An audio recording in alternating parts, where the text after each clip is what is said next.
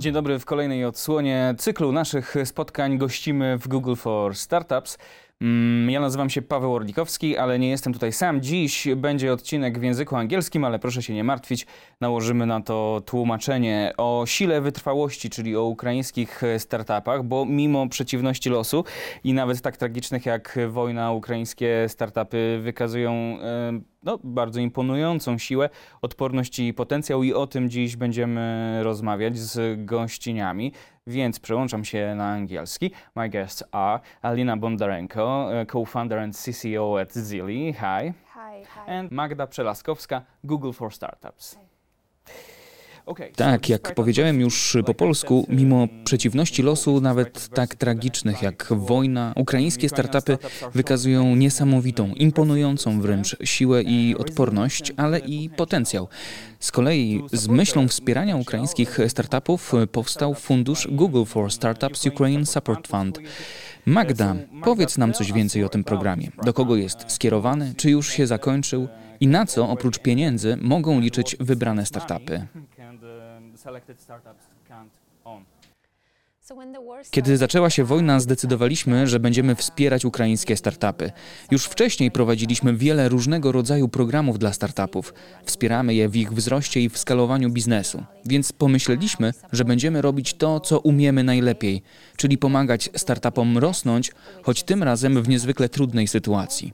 Przyświecała nam idea pomocy w przetrwaniu w bardzo wymagających warunkach. Dlatego ponad rok temu postanowiliśmy otworzyć Google for Startups Ukraine Support Fund. Fundusz ruszył, a my ogłosiliśmy, że zainwestujemy w te startupy 5 milionów dolarów. Zgłosiło się aż 1700 startupów z Ukrainy. Po pierwszej selekcji przeprowadziliśmy 300 rozmów, a ostatecznie zdecydowaliśmy się zainwestować w 58 z nich. Niedawno zakończyliśmy tę inicjatywę. Cały czas wspierając ukraińskie startupy. Pomagamy nie tylko finansowo, ale również wsparciem mentorskim oraz różnego rodzaju warsztatami. Myślę, że Alina, jako jedna z przedstawicielek ukraińskich startupów, może powiedzieć więcej o pomocy, którą otrzymali. Akcję zakończyliśmy dużym spotkaniem ze wszystkimi beneficjentami. Był to wielki Demo Day, czyli dzień prezentacji swoich projektów szerszemu gronu odbiorców, w tym przede wszystkim inwestorom i tak zwanym aniołom biznesu. To dało tym startupom możliwość pozyskania jeszcze większych środków niż te, które otrzymały od nas. A patrząc na wyniki, wspomnę tu, że startupy, które wsparliśmy w ciągu ostatniego roku, podwoiły swoje przychody, ale zwiększyły też zatrudnienie, dając pracę ponad 200 nowym osobom. Więc pomimo tak ekstremalnie trudnych czasów, w których przyszło im działać, mieli ogromną determinację, żeby iść do przodu ze swoim biznesem i nie tylko przetrwali, ale jeszcze rozwinęli się. Tak jak powiedziałaś, to bardzo wymagający czas. Więc Alina, pytanie do Ciebie, bo jednym ze startupów wybranych do Funduszu Wsparcia Google for Startup jest Zilli, firma, której jesteś współzałożycielką. Co dla Ciebie oznaczało dołączenie do tego programu? Powiedz też, czym dokładnie zajmuje się Twój startup i co zyskał dzięki temu programowi. Uh, Zilli uh, Zili jest pierwszym narzędziem na smartfony, które pozwala zbudować sklep internetowy. To aplikacja wspierająca przedsiębiorców działających w branży e-commerce, która pozwala im skutecznie zwiększyć sprzedaż. Dzięki Google for Startups zrozumieliśmy, że Zili jest nie tylko narzędziem do promowania biznesu, ale także właśnie narzędziem sprzedażowym, które może pomóc przedsiębiorcom generować większe przychody i właśnie to małe firmy są tu motorem napędowym. Nie tylko to zrozumieliśmy, ale postanowiliśmy pomóc naszym użytkownikom z różnych krajów, jak Stany Zjednoczone i Wielka Brytania, ale też z krajów rozwijających się, takich jak Brazylia, Meksyk i Chile. Stworzyliśmy dla nich aplikację mobilną działającą w oparciu o sztuczną inteligencję, dzięki której mogą dosłownie w kilka minut stworzyć sklep internetowy. Mogą tak się zaprezentować i uruchomić reklamę właściwie wszędzie, więc mogą zacząć się od Google Ads, mogą też uruchomić reklamę na Facebooku bez zatrudniania specjalistów, bez umiejętności technicznych, projektowych itd. Dlatego jesteśmy bardzo szczęśliwi, że możemy być częścią społeczności Google for Startups, ponieważ jest to ogromna społeczność. Gdy tylko do niej dołączyliśmy, od razu mieliśmy szansę nawiązać kontakt ze startupami, na przykład z Hiszpanii czy Stanów Zjednoczonych. Mogliśmy poznać też sporo startupów z Polski, również sporo funduszy venture capital. Zaobserwowałam ogrom synergii pomiędzy ukraińskimi startupami i polskimi funduszami VC. Było to możliwe dzięki Google for Startups. To niesamowite. Zabezpieczyliśmy właśnie nasz fundusz zalążkowy, a 50% środków z tej rundy zabezpieczyliśmy dzięki wkładowi innych założycieli. Więc oni przekonali swoich inwestorów, że Ziri jest bardzo fajne, że warto się mu przyjrzeć. I ci ludzie zdecydowali się w nas zainwestować. A przecież ich także poznaliśmy dzięki programowi Google for Startups. To naprawdę niesamowite. Faktycznie, jest to niesamowite. A kiedy program ruszył, to było tuż po tym, gdy wybuchła wojna. Jak te wydarzenia wpłynęły na sposób prowadzenia biznesu? No wiesz, tworzenie startupu nie jest najłatwiejszą rzeczą na świecie, bo masz wiele wyzwań i to bez względu na to, gdzie jesteś. Wszędzie to wyzwanie, by coś zacząć od pomysłu przez stworzenie produktu dopasowanego do rynku, aż do znalezienia kanału dotarcia z tym produktem do klientów. Ale to też bardzo ciekawy proces. Jednak kiedy nad głową latają rakiety, obok wybuchają bomby, a ty robisz te wszystkie rzeczy siedząc w schronie przeciwbombowym, to wszystko staje się znacznie trudniejsze niż było wcześniej. I to jest bardzo stresujące. Co więcej, przyjmuje się, że chcąc pozyskać milion dolarów na stworzenie startupu, trzeba mieć na swojej liście około 150 inwestorów przy założeniu, że około 10% zainwestuje. Tak teraz dla startupów z Ukrainy ta lista musi liczyć co najmniej 200 inwestorów, bo wielu boi się zainwestować w startupy, które mają siedzibę w Ukrainie, obawiając się skomplikowania sytuacji gospodarczej i innych aspektów. Więc tak, ważna jest tu ta odporność. Szczerze mówiąc, wiele ukraińskich startupów ma naprawdę sporo mocnych stron. To m.in. płynność finansowa. Wiele startupów ma naprawdę wysoką płynność finansową i to nam pomaga. Fundusze VC, czy to europejskie, czy amerykańskie, były pod wrażeniem naszych wskaźników finansowych związanych z kosztami działalności, ale i przychodami i tym podobnymi. To naprawdę nam pomogło. No tak, wiele funduszy boi się inwestować nawet w Polsce, ponieważ jesteśmy blisko strefy wojny, a co dopiero w Ukrainie. Wasz rynek ma obecnie o wiele więcej wyzwań. Magda, chciałaś coś dodać? Tak, bo myślę, że ukraińskie startupy udowadniają, że mogą kontynuować biznes a poznaliśmy wiele wzruszających historii podczas wspominanego przeze mnie Demo Day, kiedy słuchaliśmy o pracy w schronach, a mimo to ci ludzie mieli determinację, by spełnić obietnicę, którą złożyli swoim klientom i inwestorom. Więc są czystym przykładem nie tylko odporności, ale też właśnie determinacji, aby iść do przodu i rozwijać biznes. Kolejne pytanie będzie skierowane do Was obu, ale Magda, zacznijmy od Ciebie. Ustaliliśmy już, że ukraińskie startupy są dla nas inspiracją. A czego możemy się od nich nauczyć? Myślę, że to jest właśnie to, o czym przed chwilą wspomnieliśmy. Ta niesamowita determinacja, kiedy stawiasz czoła takim wyzwaniom i chcesz się z nimi uporać mimo trwającej wojny. I wierzysz w sukces nie tylko Ukrainy, ale także w sukces swojego biznesu. I naprawdę masz w sobie tę determinację i próbujesz dalej. Bo oczywiście, jak powiedziała Alina, budowanie biznesu, budowanie startupu nie jest łatwe w ogóle, bez względu na to, gdzie się znajdujesz. Ale tutaj masz też inne czynniki, które są niezwykle trudne, bo oczywiście najpierw dbasz o swoje życie, o swoją rodzinę. Dopiero potem możesz pracować nad swoim biznesem, ale założyciele startupów udowadniają, że się nie boją i prą do przodu. A przecież wiele osób mogłoby się poddać i po prostu zapomnieć o przynajmniej tym jednym wyzwaniu związanym z budowaniem biznesu. Oni tego nie zrobili. Idą do przodu, ale nie tylko. Niektórzy z nich musieli się przenieść, poznając nowych ludzi, ale również tworząc tę społeczność. Byliśmy świadkami, jak sobie pomagają. I nie tylko ukraińskie startupy sobie nawzajem, ale również polskie startupy, które są tutaj w Warszawie, pomagają założycielom z Ukrainy, którzy przenieśli się do naszego kraju i teraz tu pracują i rozwijają swoje biznesy. Więc myślę, że możemy się uczyć, szczególnie zachodni założyciele mogą się uczyć tej prawdziwej odporności na trudne warunki i do tego nie tracić nadziei. Przy tym pomagać sobie nawzajem, by rozwijać się jeszcze bardziej. Alina, dodałabyś coś? Tak, myślę, że zawsze należy mieć jakiś plan B. I to jest świetna lekcja dla wszystkich startupów z różnych krajów, że należy liczyć tylko na siebie. Dla przykładu, naprawdę trudno jest zebrać powiedzmy pół miliona dolarów dla startupu na wczesnym etapie. Musisz pokazać liczby, wykazać, że masz świetne wyniki w kosztach pozyskania klienta, dobrą ocenę wartości klienta w czasie i tak. Więc musisz udowodnić, że jesteś bardzo pewny swojego wzrostu. I proszę sobie wyobrazić, a słyszałam wiele takich historii, że robisz to wszystko podczas tych alarmów, siedząc w schronie przeciwbombowym i w takich warunkach prowadzisz rozmowy z jakimś ważnym, potencjalnym inwestorem, na przykład ze Stanów Zjednoczonych. Więc to jest imponujące. Naprawdę to jest imponujące. I myślę, że to jest coś w rodzaju motywacji dla innych startupów.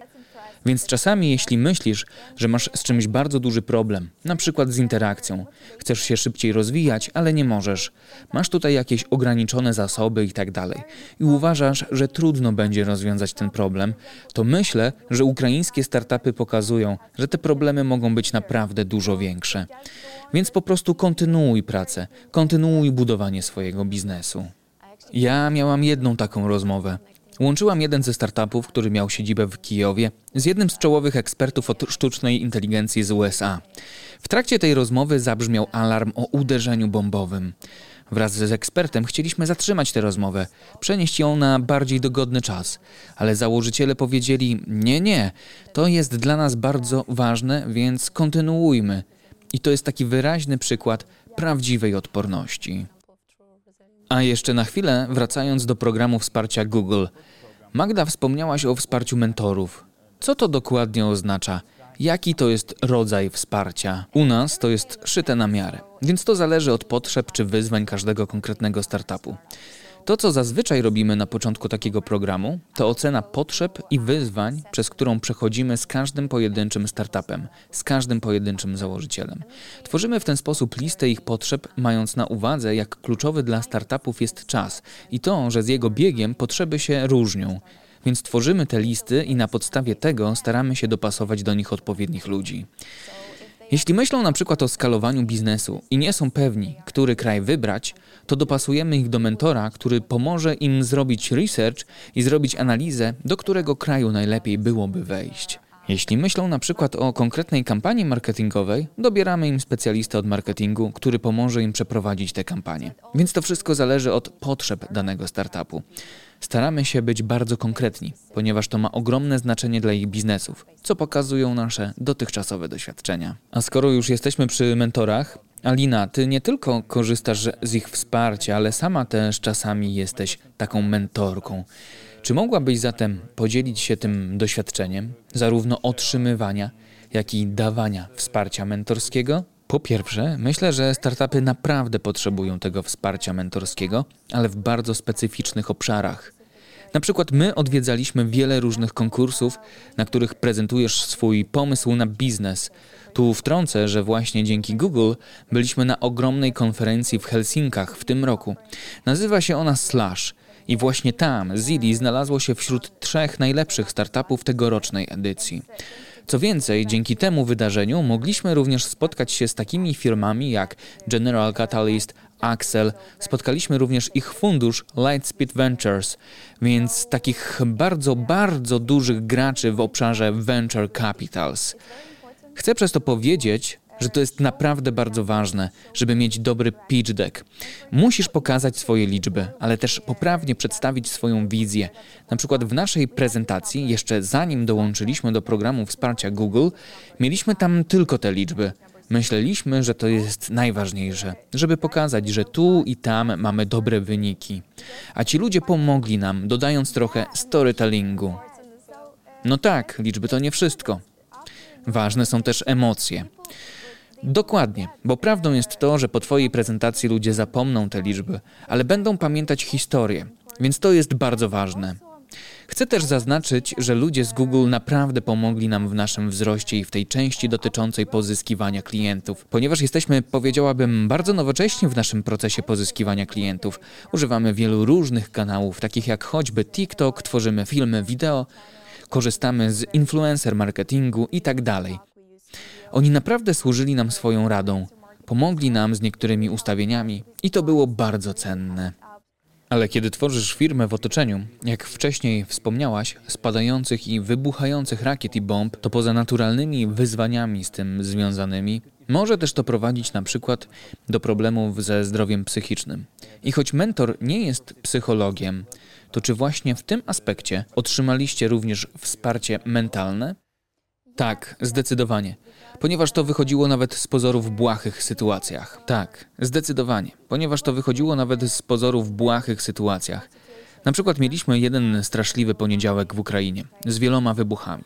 To było ze trzy miesiące temu. Właśnie Magda napisała do mnie SMS-a. Alina, tak mi przykro z powodu tego, co wydarzyło się dzisiaj na Ukrainie. Może potrzebujesz rozmowy, umówmy się na kawę. I nawet z takiej zwykłej rozmowy dla nas było to ogromne wsparcie. I to jest ważne, żeby ze sobą rozmawiać. Czyli wykonali dobrą robotę. Tak, oni naprawdę nam w tym pomogli. A zdrowie psychiczne to jest duży problem, bo zawsze się myśli o rodzinie. W przypadku mojej rodziny bardzo nam siebie brakuje. Moja rodzina żyje w innym kraju i to jest spory problem. Naprawdę bardzo, bardzo chcielibyśmy już wrócić do Ukrainy. Alina, wojna trwa od ponad roku. Wydaje się to niemożliwe, by przyzwyczaić się do wojny i prowadzić życie jak zwykle i biznes jak zwykle. Nie da się, szczerze mówiąc, bo po tym wszystkim jesteśmy zupełnie innymi ludźmi. Rozumiemy, że problemy, które rok temu wydawały się dla nas bardzo duże, one są teraz maleńkie, wręcz nieistotne. Czasami nawet przestają w ogóle stanowić problem i jakiekolwiek wyzwanie dla nas. Więc to jest główna rzecz. Ale nie powiedziałabym, że coś się zmieniło w naszym podejściu do biznesu. Nadal jesteśmy pewni swojej idei, nadal jesteśmy pewni ukraińskich ludzi, na przykład deweloperów z Ukrainy. Wciąż jesteśmy też bardzo pewni swojego wzrostu. Mamy bardzo silnych partnerów, więc tak, jestem pewna, że będziemy kontynuować naszą pracę i rosnąć jeszcze bardziej. Jak rozmawiam z przedstawicielami startupów, wyłączając na chwilę aspekt wojny, to wniosek jest taki, że jest to po prostu ciężka praca. Tak jak mówiłaś, nieważne czy to jest Ukraina, Polska, Stany Zjednoczone, to bez znaczenia. Ale to, co można usłyszeć od przedstawicieli tego biznesu, to że zagrożenie stanowi wypalenie, a najważniejsze jest zgrany, silny zespół, który spogląda i idzie w tym samym kierunku, ma zbieżne cele. I jak to osiągnąć?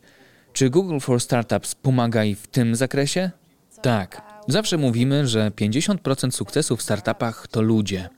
Więc my też staramy się trenować startupy, szczególnie założycieli, i przekazywać im, jak ważne jest to, by dbać o swoich ludzi, dbać o swoje zespoły i również wprowadzać odpowiednią kulturę w tym startupie. Bo tak jak Alina powiedziała, masz wiele wyzwań i wiele razy musisz wdrażać zmiany. Liczby są ważne, ale sytuacja może się zmienić z dnia na dzień. Więc musisz zadbać o swoich ludzi, Musisz przyciągać dobre talenty, aby móc pokonywać wyzwania. Mamy więc trenerów przywództwa, którzy pracują z naszymi założycielami i opowiadają im o różnych technikach radzenia sobie ze stresem i o tym, jak zyskać pewność, że jest się w dobrym punkcie, że ma się misję i wizję oraz cel, bo tak naprawdę nie chodzi o przychody czy pieniądze, chodzi właśnie o cel i o misję.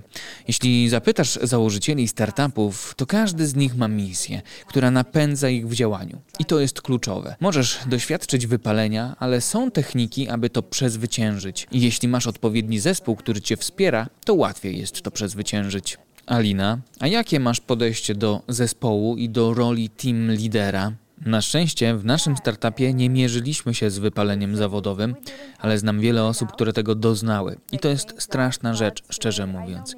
I rozumiem, że jedynym sposobem na uratowanie samego siebie jest komunikacja z ludźmi i świetny zespół, który potrafi cieszyć się nawet z najmniejszych osiągnięć. Dla nas takim momentem pierwszej radości od wybuchu wojny było dołączenie do Google for Startups. Nawet nie jestem w stanie opisać tego, jak bardzo byliśmy szczęśliwi, gdy przyszedł e-mail, że zostaliśmy zakwalifikowani do programu wsparcia. To było super. Ale ja rozumiem, że to jest teraz duży problem dla innych Ukraińców. I myślę, że powinno powstawać dużo, dużo więcej takich programów wsparcia dla Ukrainy. Mamy obecnie wiele organizacji. W naszym kraju działa na przykład Ukraiński Fundusz Wsparcia. Ogromne wsparcie płynie też od USAID, a także z programu Global Innovation through Science and Technology. Różne firmy starają się pomóc ukraińskiemu rządowi, by wesprzeć Ministerstwo Transformacji Cyfrowej. To jest wielka organizacja, która działa przy naszym rządzie i to wszystko, by pomagać ukraińskim startupom stale wzrastać. Więc ja myślę, że potrzebujemy coraz więcej programów wspierających ukraińskich założycieli. Dodałabym jeszcze jedną rzecz, która jest istotna dla wszystkich startupów. To robienie sobie przerw. Wszyscy założyciele są tak bardzo zaangażowani w ideę i cele i tak bardzo skupiają się na prowadzeniu biznesu i wzroście, że zapominają o robieniu sobie małych przerw, które są kluczowe, ponieważ nie da się pracować 24 na 7 i tak jest na całym świecie z prowadzeniem jakiegokolwiek biznesu. Ważne jest, aby pamiętać o tych małych przerwach. I to naprawdę wspaniałe robić te małe przerwy wraz z innymi założycielami, ponieważ oni mogą powiedzieć, że są pewne rzeczy z ich życia, złe lub dobre, a ty uzmysławiasz sobie, że nie jesteś sam. Tak, dokładnie. Dzielenie się doświadczeniami. Oni mówią, że ważne jest, żeby popełniać błędy, ale ja zawsze mówię, że ważne jest, żeby uczyć się na cudzych błędach, tak żeby nie musieć ich popełniać. I dodałbym tu jeszcze dzielenie się obowiązkami. A wracając do mentorów, czy każdy startup potrzebuje mentora? Myślę, że przede wszystkim to założyciele ich potrzebują. A zwykle dzieje się tak, widać to w większości przypadków, że twórcy startupów znajdują swoich mentorów dzięki jakimś inwestycjom. Mówimy o tym sprytne pieniądze, pozyskane od inwestorów z dużym doświadczeniem, np. funduszy VC czy aniołów biznesu. Mogą to być również prezesi czy dyrektorzy z dużych firm. To jest wielkie wsparcie dla założycieli, ale również myślę, że jako twórca startupu powinieneś zawsze być mentorem dla wszystkich członków swojego zespołu. Musisz ich wspierać, motywować, musisz ich inspirować i oni przez cały czas muszą czuć, że są częścią rodziny. Więc tak, założyciel zawsze powinien być mentorem. No dobrze, więc założyciel potrzebuje mentora i powinien być dobrym liderem. A jak ważne jest bycie takim liderem w startupie i jak rozwijać te umiejętności? Zdecydowanie tak. Kiedy zaczynasz startup, masz mały zespół, więc jesteś bardziej jak menadżer zaangażowany w każdą decyzję. Ale kiedy startup rośnie i masz coraz więcej ludzi, stajesz się liderem, niekoniecznie już menadżerem, więc nie jesteś zaangażowany we wszystkie decyzje. Dlatego trzeba być otwartym na informację zwrotną. Stąd też szczególnie ważne jest dawanie i otrzymywanie informacji zwrotnych. Ale Twoja rola od tego momentu coraz bardziej sprowadza się do tego, o czym mówiła Alina do inspirowania innych i upewniania się, że idziesz w dobrym kierunku, że masz misję i wizję, w którą wszyscy w zespole wierzą i mogą Cię wspierać i dążyć z Tobą do celu, który wyznaczasz dla całego zespołu. I tak. Zdecydowanie wierzę w świadome działanie, rozwój i naukę przez całe życie. Więc nawet jako założyciel, a szczególnie kiedy startup rośnie, to rzeczywiście trzeba inwestować w edukację. Zainwestować w trenera i stawać się lepszą wersją siebie. Startup się zmienia, bo taka jest natura startupu. Ty ciągle się zmieniasz, ciągle pivotujesz i tak znajdujesz sposoby na osiągnięcie celu, który sobie wyznaczyłeś. Więc musisz stawiać na edukację. Alina, a ty uważasz się za dobrą przywódczynię? A jeśli tak, to czy to leży w twojej naturze? Czy jest to wrodzona cecha, a może musiałaś się tego nauczyć? Tego trzeba się nauczyć. Wiesz, z dzieciństwa możesz co nieco zaczerpnąć, by stać się liderem w przyszłości ale dla mnie bycie liderem to suma doświadczeń. Dopiero po uporaniu się z wieloma problemami można stać się takim prawdziwym liderem. Jednak moim zdaniem jest coś ważniejszego niż bycie po prostu liderem i to jest największe wyzwanie. Musisz wykreować innych liderów we własnym startupie, bo rośniesz, zatrudniasz coraz więcej osób, programistów, marketerów itd. Tak I w każdym dziale musisz mieć co najmniej jednego lidera. Właśnie dlatego równie ważne jest to, by zapraszać innych członków zespołu na różne sesje mentorskie, żeby mogli uczyć się tych wspaniałych rzeczy. Właśnie dlatego równie ważne jest to, by zapraszać innych członków zespołu na różne sesje mentorskie, żeby mogli usłyszeć wszystkie te wspaniałe rzeczy.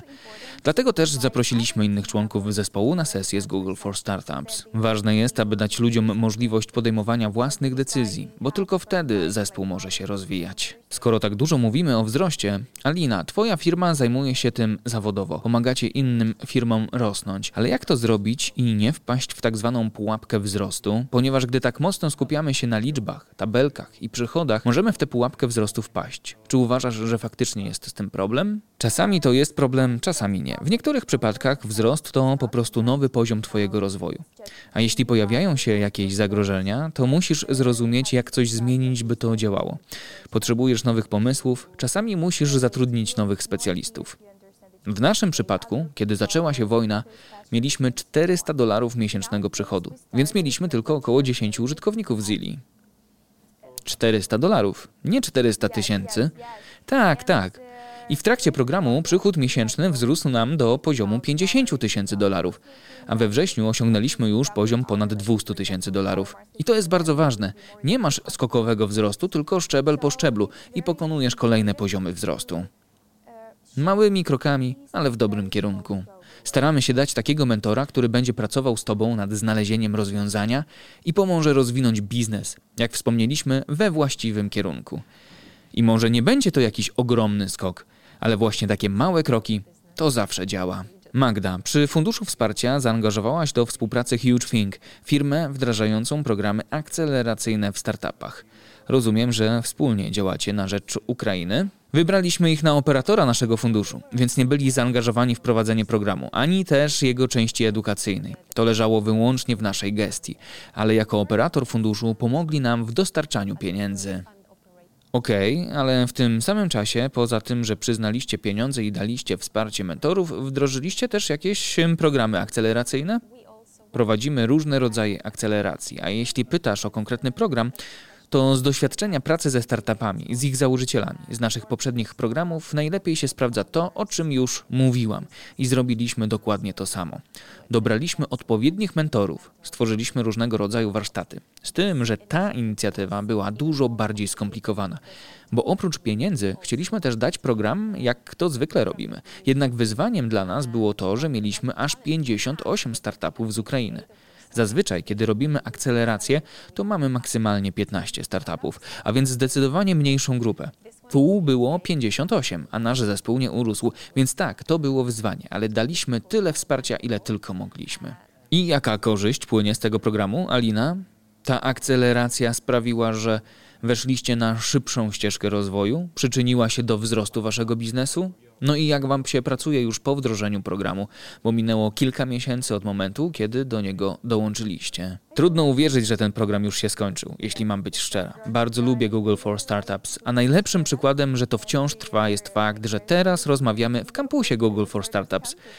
Więc chcę powiedzieć, że Google stał się wielkim przykładem dla nas. To jest prawdziwa lekcja, która pomogła nam zrozumieć, jak radzić sobie z różnymi kwestiami w prowadzeniu biznesu, na przykład związanymi z zatrudnieniem ludzi czy wdrażaniem różnych procesów itd. Tak to ogromna inspiracja i wskazówka, od czego zacząć, a potem przejść do wzrostu liczb i wszystkich tych spraw. Program nam naprawdę bardzo pomógł, również w postaci rozwinięcia sieci kontaktów. To jest bardzo ważne. Tak jak wcześniej już wspomniałam, bo znaleźliśmy tam świetnych przyjaciół, nie tylko inne startupy, dla których my możemy być wartościowi albo oni dla nas, ale są to bardzo dobrzy ludzie. Po prostu zaprzyjaźniliśmy się. Jako Google for Startups staramy się również dzielić narzędziami i procesami, których używamy wewnętrznie. Jednym z takich przykładów jest OKR, czyli Objects and Key Results, kiedy to uczymy startupy, jak wyznaczać sobie cele, ale też jak je mierzyć i co w ogóle oznacza sukces. Ale chcę też podkreślić, że choć program się skończył, to jeśli już przejdziesz przez Google for Startups, stajesz się naszym wychowankiem. Dlatego nigdy nie mówimy do widzenia. Oni już zawsze będą członkami naszej społeczności. A do tego, jak powiedziała Alina, inspirujecie się wzajemnie. Tak, miejmy nadzieję, że teraz ona stanie się mentorem. Życzę Ci tego. A dobiegając do końca naszej rozmowy, Ukraińcy stoją przed tak wieloma problemami, że wydawałoby się, że niemożliwe jest prowadzenie jakiegokolwiek biznesu. Ale skoro w takich warunkach jest to możliwe, to możliwe jest chyba w każdych. Wszystko to tylko kwestia woli. To na koniec, jakie macie rady dla przyszłych twórców startupów? Bardzo ważne jest to, żeby się wzajemnie wspierać, żeby się ze sobą komunikować, ale też efektywnie budować sieci kontaktów, stworzyć jakieś intro dla potencjalnych inwestorów, by zdobyć ich zainteresowanie, ale też zainteresować innych założycieli. Ja zrozumiałam też, że historia jest bardzo ważna. Ważne jest Are też, by mieć dobrych znajomych w swojej branży. W Ukrainie wszystkie rzeczy, które zostały zrobione, wszystkie dobre wyniki, które zostały osiągnięte, są możliwe dzięki sile i zaangażowaniu choćby ukraińskiej armii. Właśnie to pokazuje, jak bardzo ważne jest, by się wspierać, dotować i starać się być bardziej wartościowym. W naszym przypadku pomagać naszemu krajowi i naprawiać sytuację gospodarczą. Jeśli chodzi o innych założycieli z różnych krajów, chcę tylko jedno powiedzieć, by po prostu wspierali się wzajemnie. Dziękuję Alina. Magda, jaka jest Twoja rada dla przyszłych twórców? Myślę, że moja rada brzmiałaby następująco. Nigdy się nie poddawaj i wiedz, że zawsze jest jakieś rozwiązanie problemu. Musisz je tylko znaleźć. Rozejrzyj się wokół siebie, ponieważ jest wielu założycieli, którzy również zmagają się z problemami, więc możesz się od nich wiele nauczyć. I jestem pewna, że oni pomogą. Wsparcie to bardzo ważne. Wspieramy Ukrainę i trzymamy kciuki za Wasze zwycięstwo. Więc ostatnie pytanie, Alina. Czy uważasz, że startupy jak Twój i inne mają szansę pomóc w odbudowie Ukrainy już po wojnie? Zdecydowanie. Kiedyś lubiłam powtarzać, że używamy skomplikowanych technologii, by dostarczać przyjazne i bardzo proste narzędzia dla przedsiębiorców. Więc co robimy teraz? Na przykład używamy sztucznej inteligencji do tworzenia sklepów internetowych dla użytkowników, aby pomóc im rozwijać sprzedaż.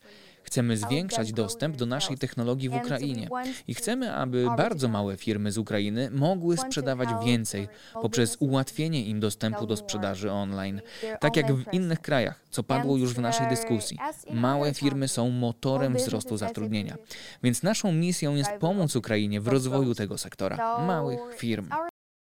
A Google będzie w tym pomagał? Tak. To było naszą misją od samego początku, kiedy zdecydowaliśmy się uruchomić Google for Startups Ukraine Support Fund. Najpierw, by pomóc im przetrwać wojnę, ale potem, żeby pomóc im zbudować gospodarkę od nowa, już po zakończeniu wojny. Zatem życzę Wam powodzenia, a przede wszystkim wolności i końca wojny.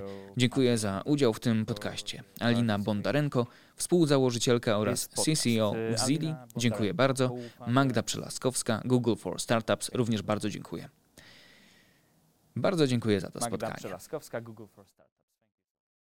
Jak widać, mimo wojny i wielu przeciwności można prowadzić startup, a my możemy z tego czerpać inspirację. A jak słyszeliśmy, inspiracje można czerpać też od startupów i startupom te inspiracje dawać. I my chcemy zainspirować e, Was do tego, że jeśli chcecie stworzyć własny startup, pójść własną drogą, to można właśnie dołączyć do takiego programu jak Google for Startups i tu Magda do tego serdecznie zachęcała. Ja nazywam się Paweł Orlikowski i bardzo dziękuję za to spotkanie. Nie pierwsze i nie ostatnie z naszej serii, więc zachęcam do tego, by śledzić całą serię, cały cykl naszych podcastów.